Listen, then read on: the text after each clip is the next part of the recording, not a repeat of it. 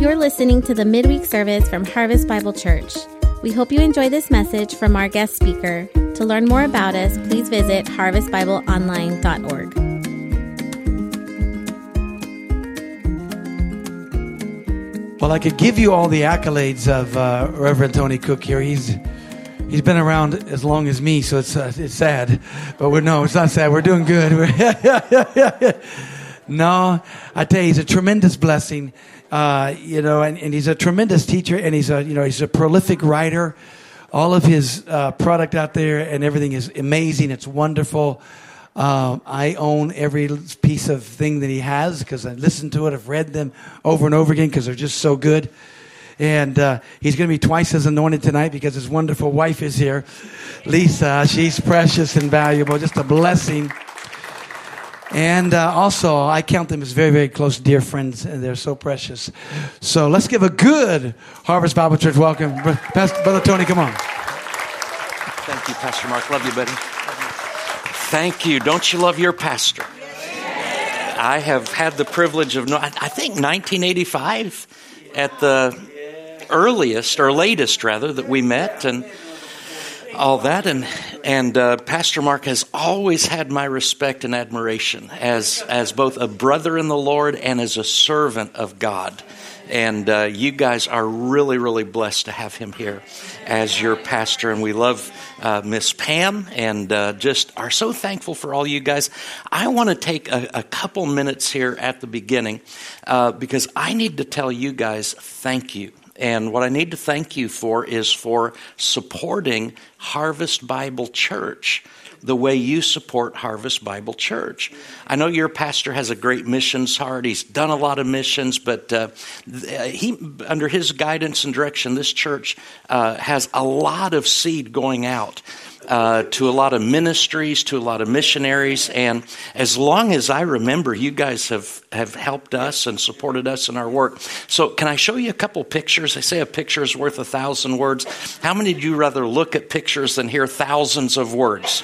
All right, all right. So, let's go ahead with the first picture that we have here tonight. These are the countries that I've been privileged to preach in over the years physically in person. I didn't have to qualify that, uh, used to, but now you have to because we've been to a lot of other countries by Zoom, uh, internet, but physically, these are the countries we've been in. Some of them seven times, you know, some five, whatever, you know, some just one, but, uh, but really, you have seed in all these countries uh, because it's churches like you that help us, that enable us to go and minister in places like that. And we have some books too. Pastor Mark Mark mentioned those very kindly.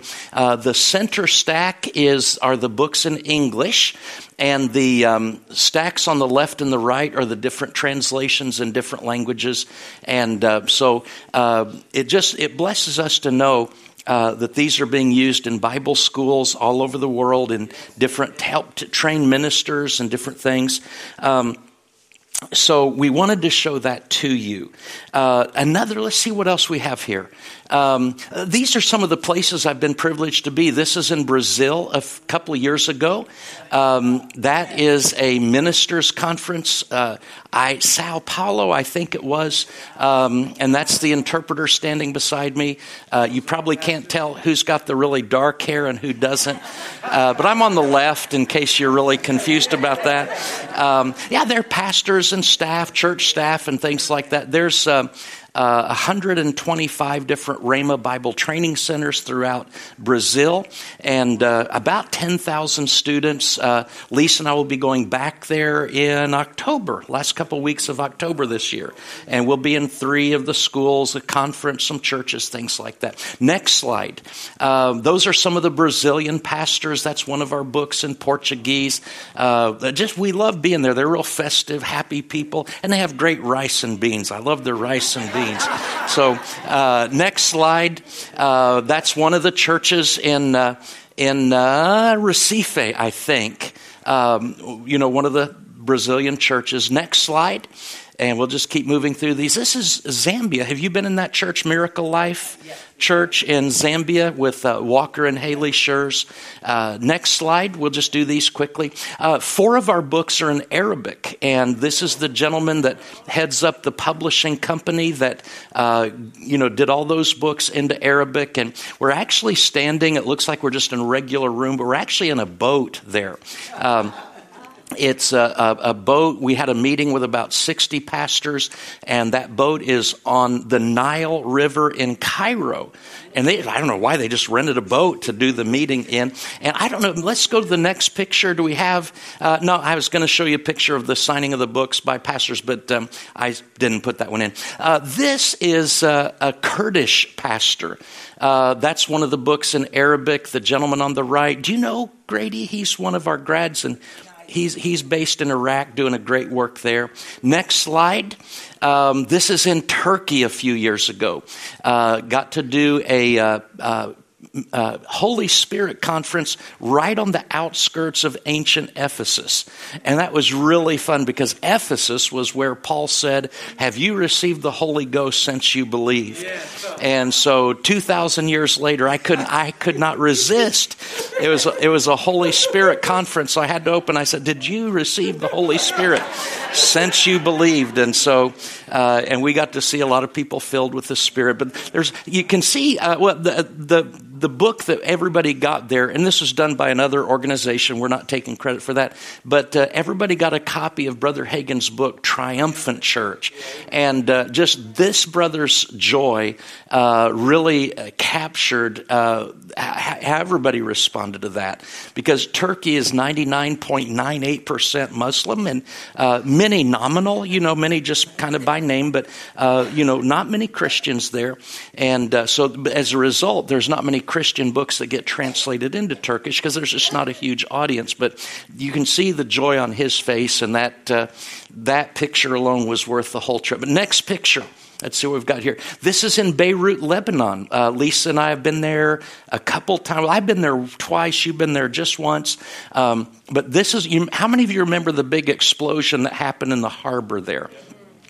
This church that I'm standing in preaching, they got all their windows blown out uh, from that particular blast. Not, not while we were there. I'm not, you know, but uh, they had to go in and do a bunch of remodeling and repair and that type of thing. But they're close enough to that harbor uh, where that blast took place. But we just had a wonderful time. Both of, both of my trips and Lisa's one trip to uh, Beirut, uh, Lebanon. Next slide is uh, Switzerland, and uh, those are some of the Rhema students in Switzerland. Uh, John, our, our, pastor Mark, you'll see John and Laura to the far left there, and uh, the next slide is going to be. Um, same. Uh, this is a, still a French-speaking school, but this is in France and this is in Paris. The other one was uh, in Switzerland. And uh, I did not know until afterwards. I taught like 12 hours there, and they didn't tell me till afterwards that my translator was the great great granddaughter of William Booth, the founder of the Salvation Army. And uh, so I guess it wouldn't have made any difference, but uh, that was just really cool. Uh, the next slide, uh, that's in uh, Nice, France. And then the next slide is going to be in Sicily. And what, what's our next slide? The next like Mexico City. So I just wanted you to see some of the places that we've been privileged to go. You've had a part of all of that, and um, we just want to say thank you. One of my friends says this he's a missionary. He says, The best thing you can do to support missions is to give to your local church.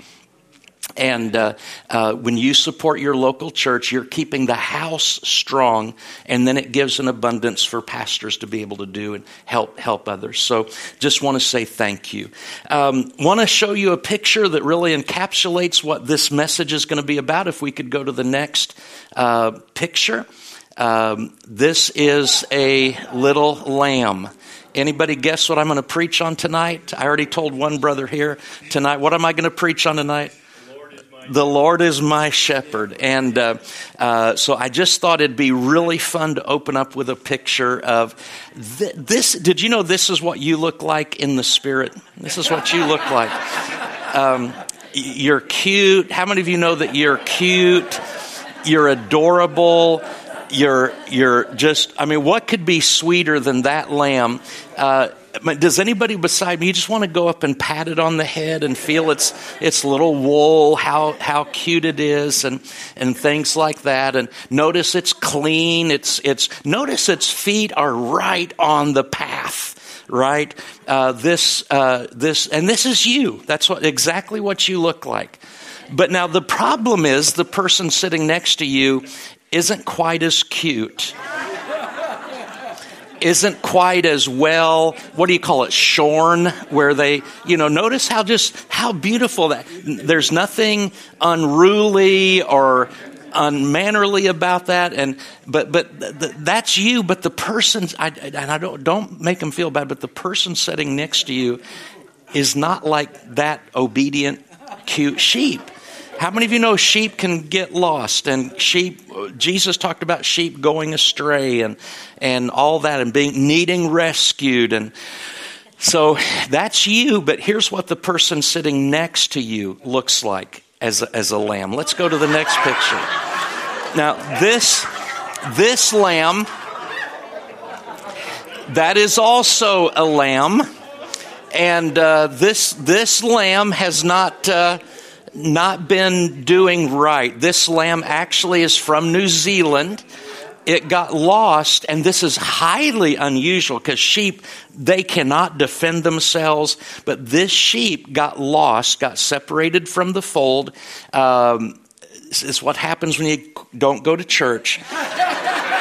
Um, this sheep got lost and it wandered off. They looked for it and could never find it. This sheep had found a little cave to hide in and it hid there for six years.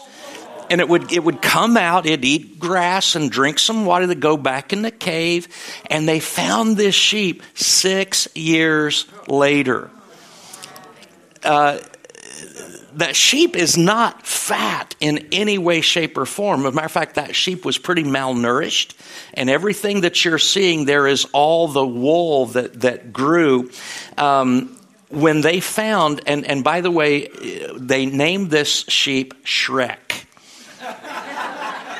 Seriously, they named it Shrek, and um, it had 60 pounds of wool that came off. Okay? Just imagine you not getting a haircut for like 50 years you know, and that's kind of what happened. The, you know, I know we don't wear too many suits anymore, you know, the suit coats and all that, but it had enough for, they said, for 20 suits for a man. 20 suit, you know, the jacket, the slacks, and all that type of thing. Um, but, but so that is, uh, is Shrek. And actually, the next picture shows what Shrek looked like after he got all cleaned up and that type of thing. So, how, how many of you are glad the Lord restores? You know, um, but the fact that Shrek lived that way, it, they said it was just you know a miracle. Because if he had fallen he it would have been i've fallen and i can't get up. He would have just laid there and died because he could he wouldn't have been able to get up. Um, but but so we're going to talk tonight about what it means for the lord to be our shepherd Okay? How many of you know that um, it's one thing for the Lord to be our Savior, it's another thing for the Lord to be our, our shepherd?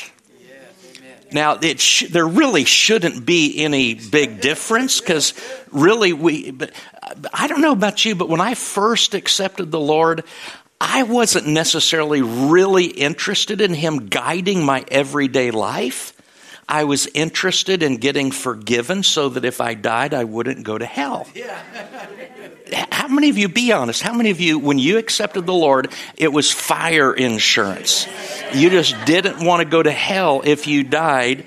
But, but but sometimes it takes a while before we realize, Lord, you don't just want to be my savior, and and you know, I don't, I just don't want to punch my ticket so I can go to heaven. But Lord, you really want to be involved in my everyday life. You want to guide me. You want to lead me. You want to direct me. Um, you know, this imagery of sheep because they do tend to get in trouble. They do tend to you know. Matter of fact, let me show you a little video here. It's a 15 second video of what happens sometimes to sheep. Let's let's look at this. This is one particular sheep that um, we want to learn from. See, the sheep is stuck. And you know, as soon, oh, they rescue the sheep. So he's going to be so grateful. Now he's going to stay right with the shepherd. Oh. No, he's not going to stay with the shepherd. He's going to, like, like a laser guided missile for self destruction. Now, I'm not going to ask you, I'm not going to ask you how many of you that's your testimony right there. Okay?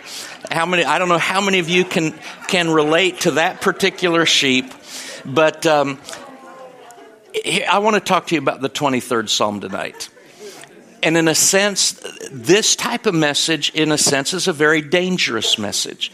Just like if I said I'm going to talk about John 3:16, that would be a dangerous message.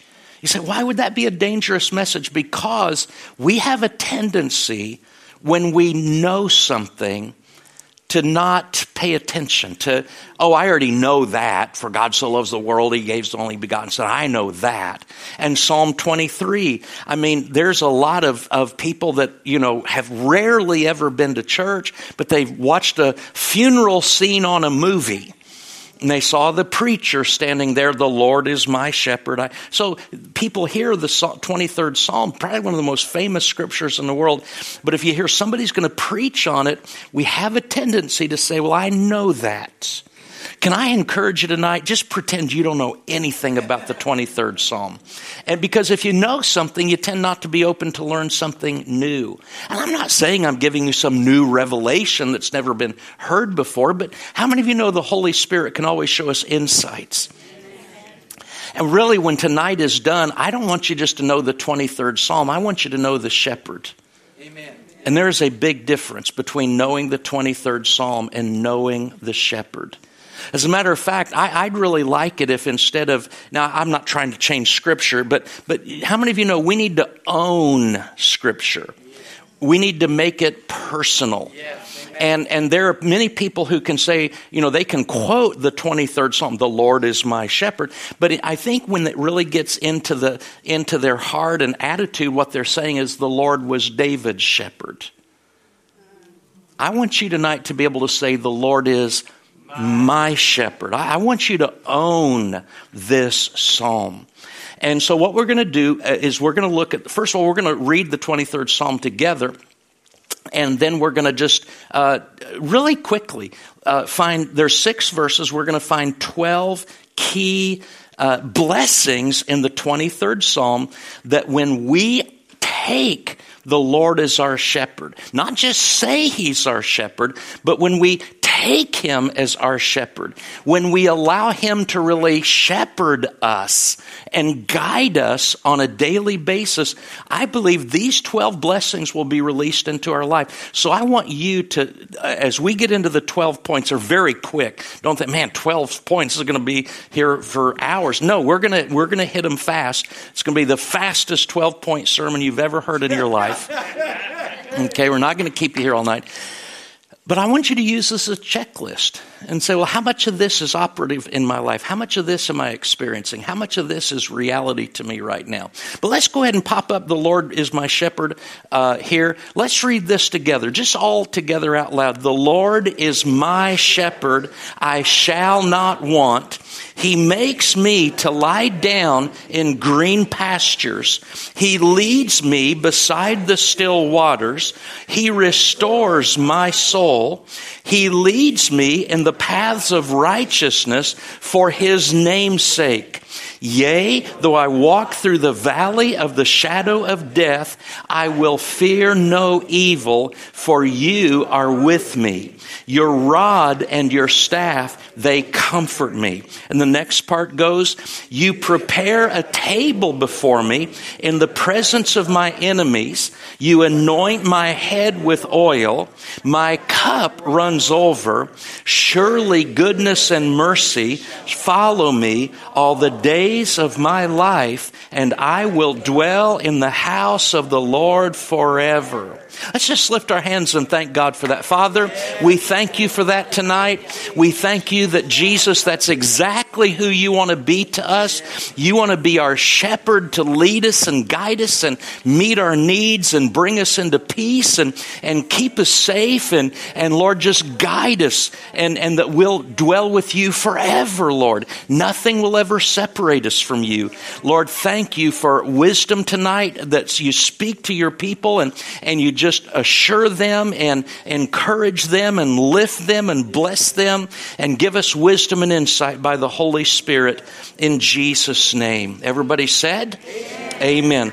Well, real quickly, Isaiah chapter 53, verse 6. Isaiah 53 is probably the most powerful prophetic chapter in the entire Old Testament. It has to be one of the top. That's the one where it talks about uh, Jesus was is it's really a graphic description of Jesus being crucified 750 years before he was even born on this earth. And right in the middle of Isaiah 53 it says, All we like sheep have gone astray we have turned everyone to his own way, and the Lord has laid on him the iniquity of us all.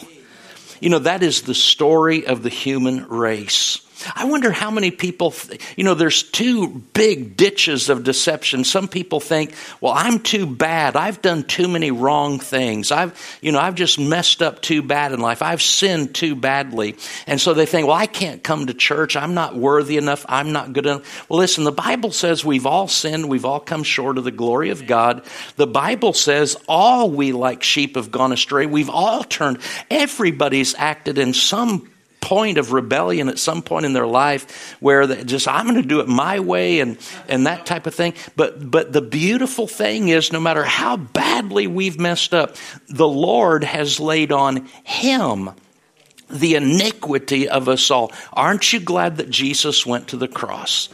And because he died for our sins, not only is he qualified to be our Savior after his resurrection, but he's also eager to be our shepherd. Yeah. So no matter what we've done wrong, but you know, on the other end of the spectrum, there's people that think, well, I don't need to go to church. I'm a pretty good person. You know, I haven't done, I'm not nearly as bad as a lot of people, you know, and so they're in a ditch on the opposite side of the road. Listen, there is nobody that's been so bad that they cannot receive the mercy of God, the grace of God that's in Jesus Christ. And there's nobody that's so good that they don't need need the mercy and the grace of God.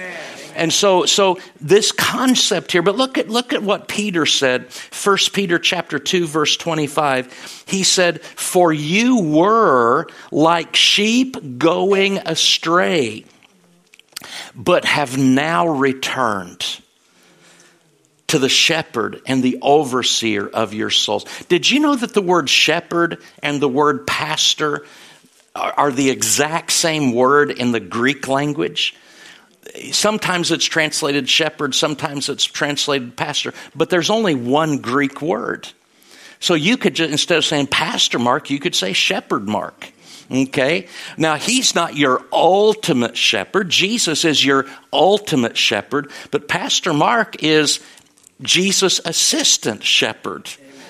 Uh, he, he's the human representative of, of, of, Jesus here in this local congregation to do what shepherds do, and that is to lead and feed and guide and direct and things of that nature. So, um, we see this that we were like sheep going astray, but we have now returned to the shepherd and the overseer of our souls. How many of you like the old hymns? How many of you like some of the old? Some of the old hymns have some great words, and there's one uh, called "Come Thou Fount of Every Blessing." I want you to look at the words to that. Uh, Jesus, I'm not going to sing it. Jesus sought me when a stranger. How many are glad that Jesus, when you went astray, he didn't say, well, you know, that's a dumb sheep. They're no, Jesus went looking for the sheep. As a matter of fact, the Bible says uh, that we did not choose him, but he chose us. That it's not that we loved him, it's that he lo- loved us. So Jesus sought me when I was a stranger. I was wandering from the fold of God. He, to rescue me from danger, interposed his precious blood. Aren't you glad for the blood of Jesus Christ? When we were wandering away, W A N D E R, wandering away, uh, he rescued us from danger by bringing his blood into the situation. There's another verse. Let's look at the next verse of this song. When I was reading this a while back, I thought, I don't like this verse. I don't like this verse of the song. Prone to wonder, Lord, I feel it.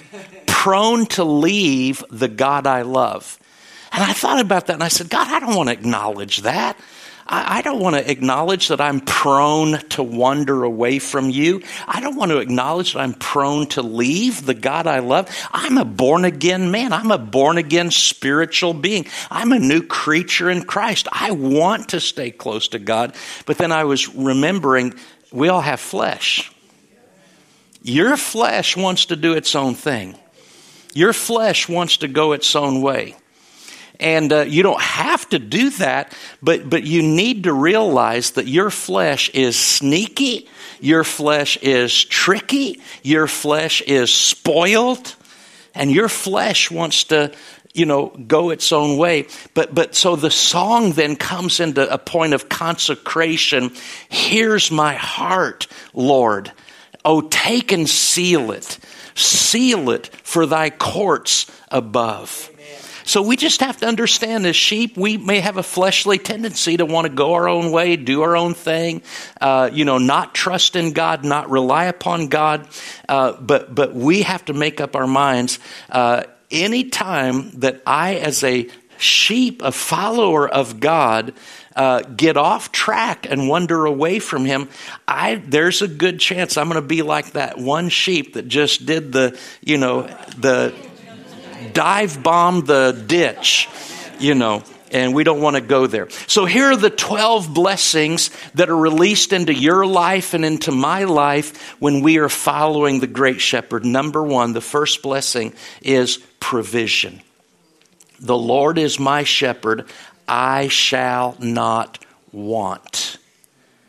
And God wants to meet our needs materially, spiritually, emotionally, mentally, uh, physically. God wants to meet our needs. He is our provider and um, and and and this implies this doesn't mean you'll never go through a point in time where the enemy does not attack and try to rob you of, of your provisions in Christ and and that type of thing. But you just keep following the shepherd and keep saying, "The Lord is my shepherd; I shall not want." God is committed to meeting our needs. And, um, you know, we have the beautiful verse in Philippians 4 My God shall supply all of your need according to his riches and glory. Uh, he's a shepherd who wants to meet our needs. Uh, Jesus said in Matthew 6 33, he was talking about people getting anxious and worried about, uh, you know, having enough to eat and having clothes and things like that. And Jesus said, Seek first the kingdom of God and his righteousness, and all these things will be added to you. So just, just determine right now that, that He is El Shaddai. He is the God who is more than enough. He, he delights in the prosperity of His servants. He wants to meet your needs. That's why David said, The Lord is my shepherd. I shall not want. I shall not lack. There was one little girl in Sunday school who was trying to quote this, and she didn't get it quite right. But the way she said it actually had some real profundity to it. She said, The Lord is my shepherd, He's all I want. And there's some, there's a beautiful perspective there as well. But number one, when, when we follow the great shepherd, we have provision. David said, I shall not lack. I shall not want. Number two, when we are following the great shepherd, he brings rest into our life. He makes me to lie down in green pastures. He makes me to lie down in green pastures. And you know what? Um, we live in a really hectic world, and sometimes, I, you know, I, I remember thinking, Lord, if I just had 32 hours a day, and if I didn't have to sleep, I could get everything done that I need to get done. And, we were talking at lunch today because Pastor Mark and I, I think, are kind of wired the same way. You know, we just we want to accomplish and and get things done and, and that type of thing.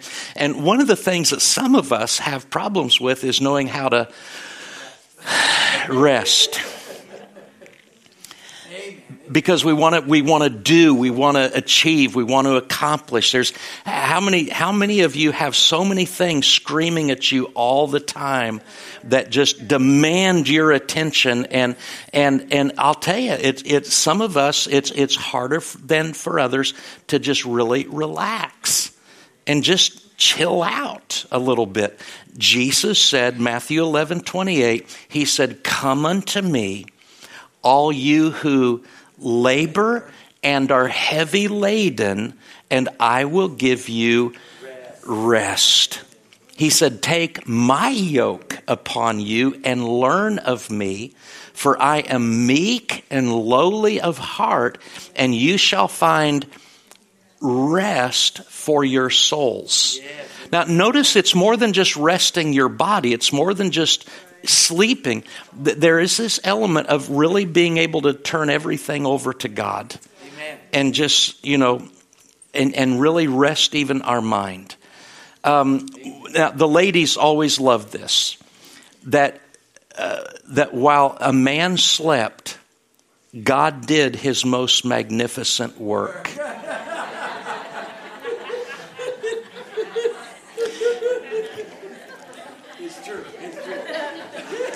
God did his most magnificent work while Adam was asleep. And this, this, um, there's really a powerful principle here, and that is when man rests, God works. Sometimes we think God can only work when we're working.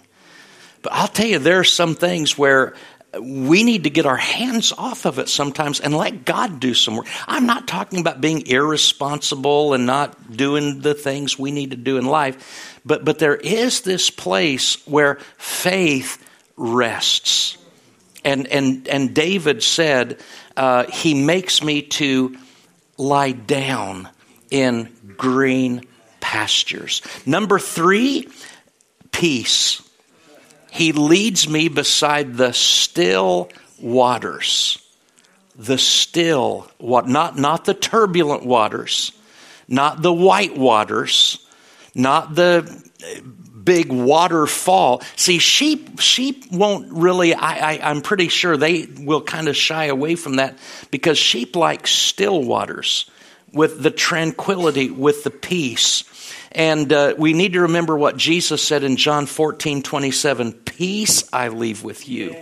My peace I give to you. Not as the world gives, do I give to you. Let not your heart be troubled, neither let it be afraid. One person said, When I am anxious, it is because I'm living in the future. When I am depressed, it is because I'm living in the past. We need to live in the moment and trust God. And, and, and you know, uh, Mark Twain, I think it was Mark, he gets, he said everything, of course. I just, if you don't know who said it, it was probably Mark Twain. But, but he said, he said, I have known many calamities in my life, and a few of them actually happened. You understand what he was saying? One person said this, and I love this statement for peace of mind, turn in your resignation as the general manager of the universe. You stop and think, most of the things we're anxious about, we can't do anything about it. It's outside of our control. So just resign as general manager of the universe. Let God handle it. Go to sleep. Number four. Number four, when the Lord is our shepherd, the fourth blessing that is released in our life is restoration. He restores my soul. Now, we have to kind of look at this maybe something that David wasn't thinking about because David lived under his covenant and he didn't know if any man be in Christ, he's a new creature. He, did, he didn't know any of that. That was hundreds of years away. He didn't know what Jesus was going to say. He, you know, that which is born of the flesh is flesh, that which is born of the spirit is spirit. So, you know, if we're going to kind of transpose our New Testament understanding back onto this, which really isn't good theologically, but, you know, we could say today that uh, our spirit man doesn't get restored, our spirit man gets born again we become a new creature in Christ. Old things pass away, behold, all things are become new. But the reality is, our soul, which we assume most people understand that to mean the mind, the will, the emotions, uh, it still needs to be restored.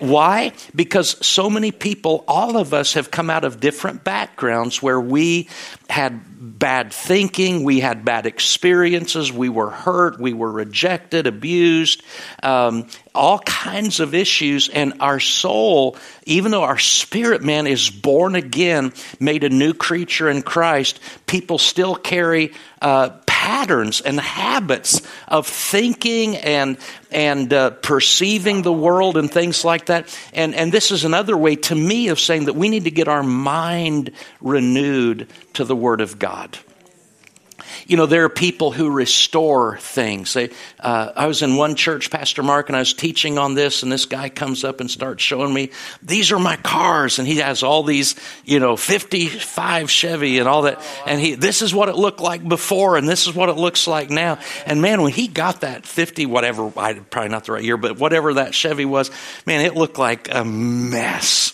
But by the time he had, you know, worked on it and done all this stuff to it, it was beautiful. And see, that's what God does with us. He, he, we come to Him, we may be a big mess, and, and He gives us beauty for ashes, and the oil of joy for mourning, and the garment of praise for the spirit of heaviness. We just need to know that God is in the restoring business. And it doesn't matter how, you know, what you think has happened to you and how that's affected you. Uh, he is able to make all things new. Number five, when we're following the great shepherd, the fifth blessing that comes into our life is guidance. Guidance. Man, how many people are confused today? I've never seen a time in my life where people were getting so much information and misinformation and none of the experts agree on anything. And you know everything's politicized and everything is you just think man who do you believe? Well let me just encourage you just believe the bible. Believe god. Uh, he leads me. Notice this he leads me. There's three parts to this. Number one he leads me. Number two he leads me in paths of righteousness, not convenience. Come on, come on. Good word. Good word. He'll, he'll lead me in paths of righteousness. And number three, for his name's sake. See, we think we want God to guide us just so it works out good for us. Well, He does want it to work out well for us, but, but He wants it to work out for His glory. He leads me in paths of, see, so if we don't want to be led in paths of righteousness, then it's kind of hard to follow the shepherd when he's, he's leading us in this path of righteousness. And we're so, but I want to do it this way. See, we have to decide every day whose influence is going to r- prevail in our lives. He leads us in paths of righteousness. He'll always lead us in line with His Word. He'll, he'll, his Holy Spirit. Uh, the Bible says, as many as are led by the Spirit, they are the sons of God. That word son there is a Greek word uh, for mature sons. See, immature sons, uh, baby Christians, carnal Christians, are often led by their own flesh. They're led by other influences, but as many as are led by the Spirit of God, they are the mature sons of God. Number six, and I love this one, when we follow the great shepherd, we get security. Security. Yea, though I walk through the the valley of the shadow of death, I will fear no evil. Why? Because you are with me. We have security. And, and notice this it, doesn't say, Yea, though I set up camp in the valley of the shadow of death. I think it was Winston Churchill, not quite as eloquent or spiritual, but he said, If you're going through hell, keep going. David said, Yea, though I walk through though I walk through the valley of the shadow of death, I'll fear no evil. So if, if you're going through it, um, see, some people think that if you follow the great shepherd, it's just always going to be, you know, you're just going to be at the still waters and the green pasture. But how many of you know the journey of life takes us through some ugly stuff?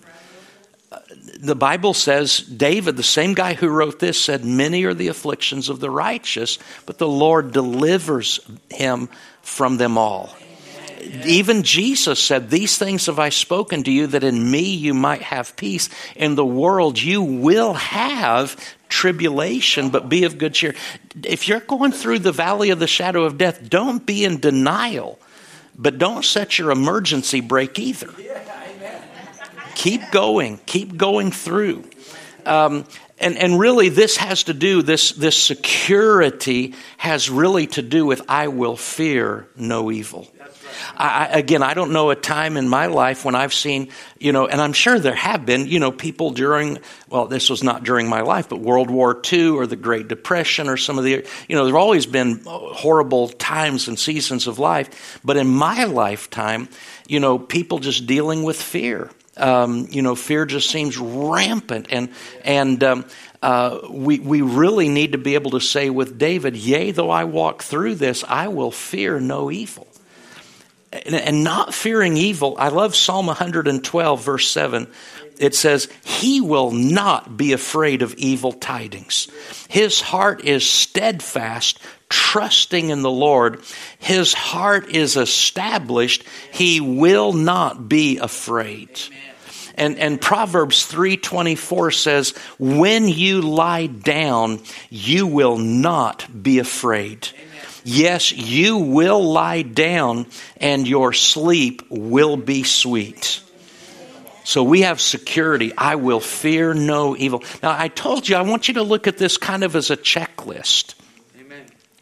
How are you doing on these provision, uh, rest, peace, uh, restoration, you know, uh, all these different things. And and listen, if you say, "Man, I haven't had much peace lately," don't don't feel condemned about that. Just snuggle up closer to the shepherd. Just say, I just need to move over here a little bit and, you know, hang out a little bit closer with the shepherd. Doesn't mean you're backslid. Doesn't mean you're, you know, in rebellion to God. It just means, you know, uh, the, the, the enemy wants to bring distractions into your life to just get your focus. You're not focused as well as you could be, should be. And uh, again, no condemnation to that. But, but this is just an opportunity when we go through this checklist to say, I need to make an adjustment here. How many of you know God doesn't quit loving you because you get a little bit off focus or a little bit, you know, off off center? Uh, but but He's just continually inviting us to, you know, realign ourselves, not because He's mad at us or hates us, but because He loves us and He wants us to experience the fullness of of His blessing. Number seven, I like this. Uh, the seventh blessing that we get is comfort. And, and, and it's, David shared that in a very interesting way. He said, Your rod and your staff, they comfort me. Your rod and your staff, they comfort me. Now, I just know what I've read, and I've gone back and studied this some from the ancient culture, and shepherds tended to carry two different types of sticks the rod and the staff. And the rod was basically just think of a baseball bat. It was a club. It was, uh, and and it was it was not it was not to be used on the sheep. It was to be used on the wolf or the bear, the lion, whatever was coming. And David even talked about when he was a shepherd that sometimes his sheep were attacked, and he talked about when, what was it, a lion and a bear? That he just grabbed it and beat the thing to death, just killed the thing. And so David, who understood, you know, uh, he said, uh, his, his rod comforts me okay? Because that club and then the staff was usually a, a thinner longer type pole um, that a lot of times had that hook on the end. And, and the shepherd used it and sometimes he's used it for walking but sometimes if that sheep for example fell down uh, a little embankment and, and, it, the, and the shepherd couldn't reach it he could take that hook and just hook it around and pull it back to himself so, so the rod and the staff, it was David saying, you know, my shepherd can kill anything that bothers me. And, and if I get a little bit off, he can pull me back to himself. Boy, that brings me comfort. That I'll never be out of his reach. And, and also, no weapon formed against me will prosper. Because my shepherd's weapon is bigger than, you know, the enemies, whatever he's got. And then number eight, we have sustenance. You prepare a table before me in the presence of mine enemies. Sustenance. There's just nothing quite like um, a good meal. You know, uh, you're you're kind of tired and and uh, you're worn out, and then just somebody just prepares something before you and and boy you just get to eat and that type of thing. But the thing about this that to me seems kind of weird see like we enjoyed you know a really nice dinner last night with pastor mark and miss pam and boy it's just so nice sitting there and um, bub's beef. Bud's beef. Yeah. Yeah i'd go back there in a heartbeat. Um, but you know the thing is we're just sitting there with our friends and so it wasn't just we had really nice food, but boy, we had nice fellowship. We got to visit about all kinds of things. And you know, there was no no danger there. There was no threat there. But David didn't say he prepares a table before me in the presence of my friends. That would make sense. But he said he prepares a table before me in the presence of my enemies. I've struggled with that over the years. I'm thinking, well, if he prepares a table, and not that the enemies are right at the table with me, they're not, they're not eating what the Lord prepares. As a matter of fact, one preacher just gave a beautiful, um, down to earth statement about this. He prepares a table before me in the presence of my enemies. He got to preach and he says, They mad, but we eating. they mad, but we eating. And I can't say it quite as well as he did either. But when I, when I stop and think about this, he prepares a table before me in the presence of mine enemies. Enemies typically cause us to feel threatened, right?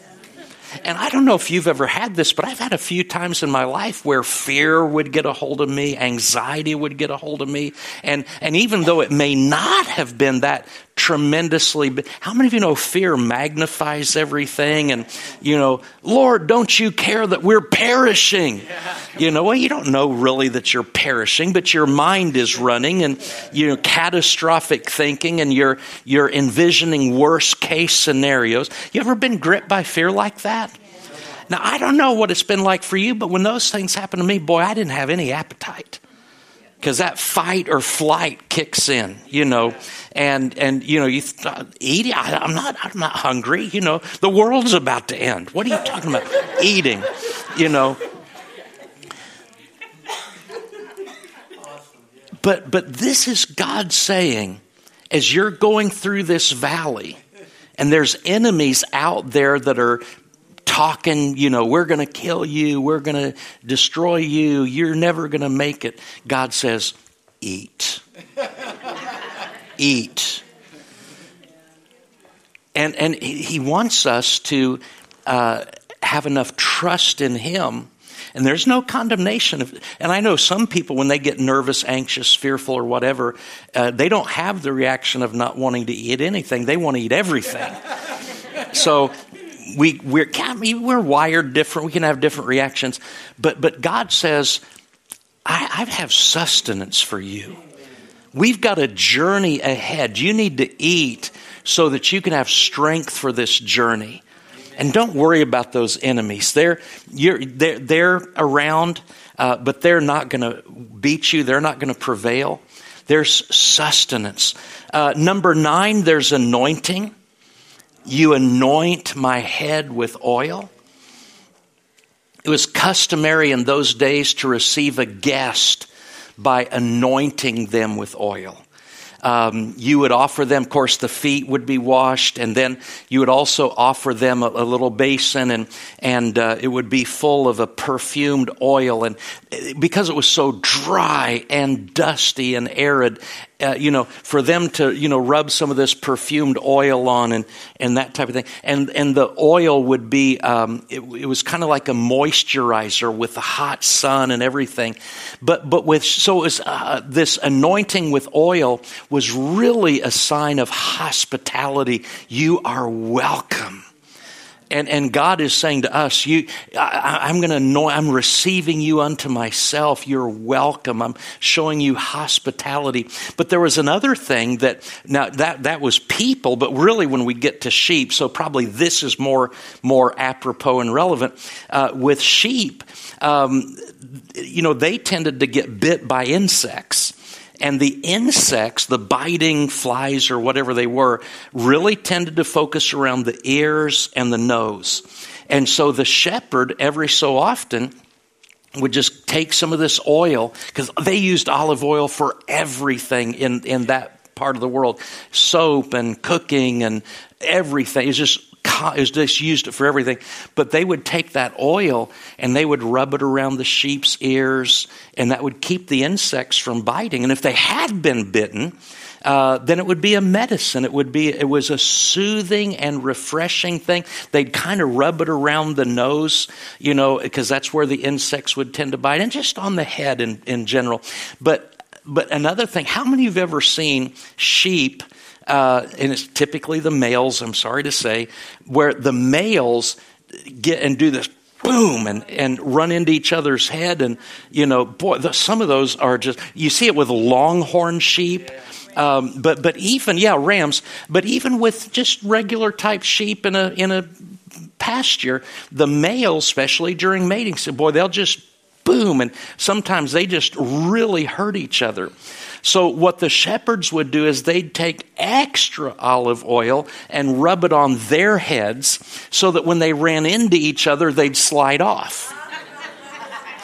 to this very day. Now, today, shepherds use axle grease and these sheep will run at each other thinking, I'm just going to knock this guy, and their heads slide off each other. And kind of like, what happened there? But I don't know what all the spiritual lessons are there, but, but the Bible says, the Bible says, David said, You anoint my head with oil. So that speaks of hospitality and, and that speaks of, of healing and, uh, you know, eh, prevention. And, and, and sometimes, uh, you know, if we stay anointed, we won't maybe get hurt when we run into other Christians. I don't know. I'm not sure that one really works very good, but we tried it. Number 10 when we follow the great shepherd, we have abundance. I love this. My cup runs over. They say that the pessimist says, My cup is half empty. The optimist says, My cup is half full. But the believer says, My cup runneth over. And I like this. And to me, the, the, um, you know, you look at verse 1 and it says, The Lord is my shepherd, I shall not want. That means your cup will be full. And that's good. But this is above and beyond that. My cup runs over. So is God wasteful? No. But our cup runs over because once our cup is full, then God just keeps pouring. And so, what is that? That's overflow. That's more than enough. Not just enough, but more than enough. Well, what do we do with more than enough? We have something to share with one another. So we have abundance. My cup runs over. And then number 11, we have confidence. Surely goodness and mercy shall follow me all the days of my life. Notice he didn't say, I hope, maybe, perhaps. No, he said, surely goodness. In other words, he's saying, uh, uh, with certainty, with, with absolute uh, conviction of belief, uh, mercy and good, goodness and mercy will follow me all the days of my life. And then number 12, David said the, the 12th blessing of, of following the great shepherd is a sense of union. A sense of union. And I will dwell in the house of the Lord forever. Nothing, nothing, nothing. Paul said it this way in Romans 8 nothing shall be able to separate me from the love of God which is in Christ Jesus our Lord. Now, just real quickly in closing, when the Bible says the Lord is my shepherd, it, it is actually a Hebrew phrase, uh, Jehovah, and I'm not sure on the pronunciation because I barely speak English, much less Hebrew. Uh, Jehovah Rohi, I believe. The Lord is my shepherd. Uh, you know, we have all these other phrases Jehovah Shalom, Jehovah Rapha. They're compound names of God. Jehovah is, is the God who reveals himself. Um, and and he, it's, it's a reference to the covenant making and covenant keeping God. So, so we have the actual phrase uh, Jehovah Rohi for the Lord is my shepherd. But then all through the rest of the 23rd Psalm, you don't have the other Jehovah names actually used, but you have them all implied. And let's go ahead with the next set of slides if we could. Uh, I shall not want is Jehovah Jireh. I shall not want. Jehovah Jireh, the Lord is my provider. The still waters speaks of Jehovah Shalom, the Lord our peace. The Lord, uh, the restores my soul it really refers to Jehovah Rapha or Jehovah Rophe, the Lord who heals. The, he leads me in paths of righteousness really refers to Jehovah Sidkenu, which means the Lord our righteousness. When David said, You are with me, that's Jehovah Shammah. The Lord is present. And, and, and the presence of my enemies uh, he sets a table before me in the presence of my enemies really speaks of Jehovah Nissi, the Lord our banner, the Lord our flag, or the Lord our victory.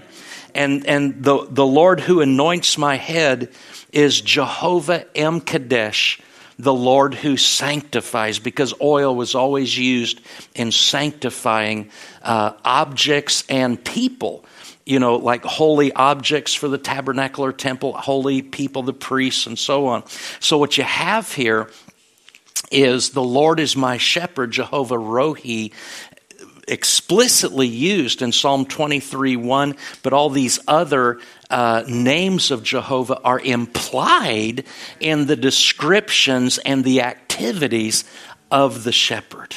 Amen. Let's close our eyes. Lift one hand up to heaven and say, Lord, you are my shepherd. When I follow you, you release blessings into my life.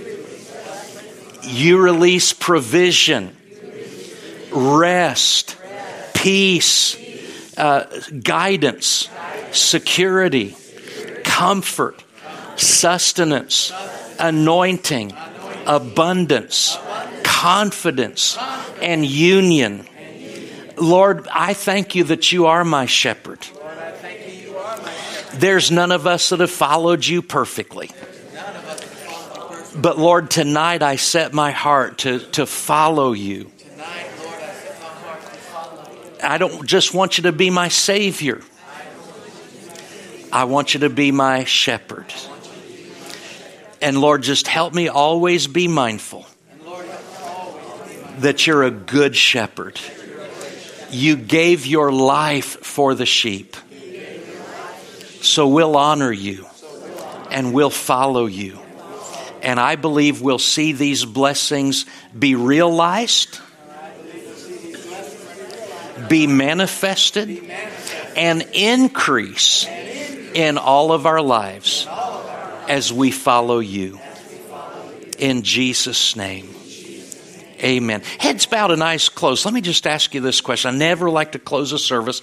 Um, you may all be outstanding, devoted believers and closely following the Lord for many years. But you know, maybe there's somebody here tonight or uh, watching by internet that you, have never really uh, made Jesus the Lord of your life. He's not been your shepherd. Maybe you knew the 23rd Psalm, but you don't really know the shepherd. Maybe you've never even said, Jesus, I want you to be my Savior. Uh, I want you to know tonight, here or online, that Jesus loves you. He died for your sins. He rose from the dead so that you can not only just have these 12 blessings, but so many more.